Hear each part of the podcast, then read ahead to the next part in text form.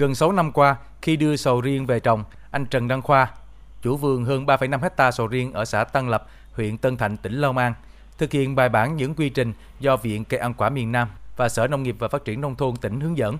Đến nay, vườn của anh Khoa đã có 48 gốc cho trái và 90 gốc sầu riêng khác chuẩn bị cho trái.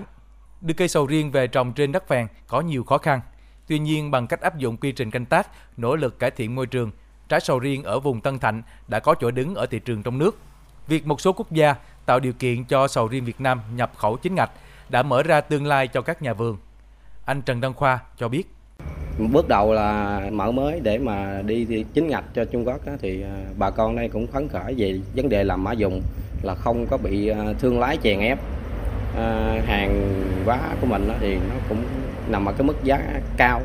chứ không phải là thừa hàng dội chợ như những năm trước là mình chưa có gia nhập cái mã dùng.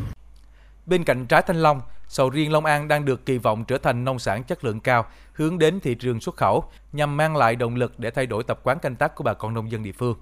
Song để tạo thương hiệu sầu riêng cho vùng đất này, nhà vườn Đoàn Thiên Thanh, xã Tân Lập, huyện Tân Thạnh, tỉnh Long An kiến nghị. Tại vì xưa giờ đúng ra thì mình xuất những đơn lẻ này nọ không mà bị ép giá này nọ còn giờ được mã dùng trồng rất là nó quý Ờ, đề xuất ờ, nhà nước á, có quản lý dùng cái mã dùng trồng tuyệt đối không để cho người ta gọi là nó trộn này nọ các cái thương phẩm nó vô để làm mất cái uy tín của trên cái mã dùng trồng đã mã dùng trồng đã đưa ra rồi á thì nó đã là nó có thương hiệu rồi thì phải quản lý cái mã dùng trồng nó phải cho nó tốt hơn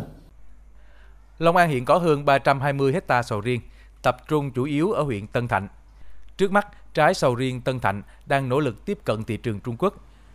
Để được Tổng cục Hải quan Trung Quốc cấp mã vùng trồng, thì nhà vườn canh tác sầu riêng phải áp dụng các tiêu chuẩn như kiểm dịch, an toàn thực phẩm, phòng chống Covid-19, ghi chép nhật ký sản xuất vân vân. Khi vùng trồng được cấp mã số sẽ được bảo mật theo quy định của Cục Bảo vệ thực vật thuộc Bộ Nông nghiệp và Phát triển nông thôn nước ta. Ông Nguyễn Văn Cường, Chi cục trưởng Chi cục Bảo vệ thực vật và trồng trọt Long An cho biết.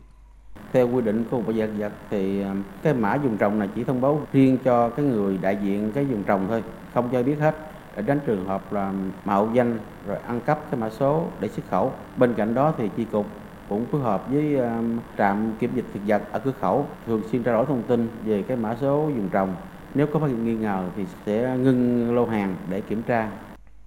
Việc ngành nông nghiệp tập trung thiết lập quản lý mã số vùng trồng, cơ sở đóng gói phục vụ xuất khẩu, hướng dẫn tổ hợp tác, hợp tác xã và nông dân mở rộng diện tích được cấp mã số vùng trồng sầu riêng để xuất khẩu theo đường chính ngạch sang thị trường Trung Quốc và nhiều nước khác trên thế giới sẽ giải được bài toán trúng mùa rất giá, nâng cao giá trị gia tăng, nâng cao thu nhập cho người dân và góp phần xây dựng nền nông nghiệp phát triển bền vững.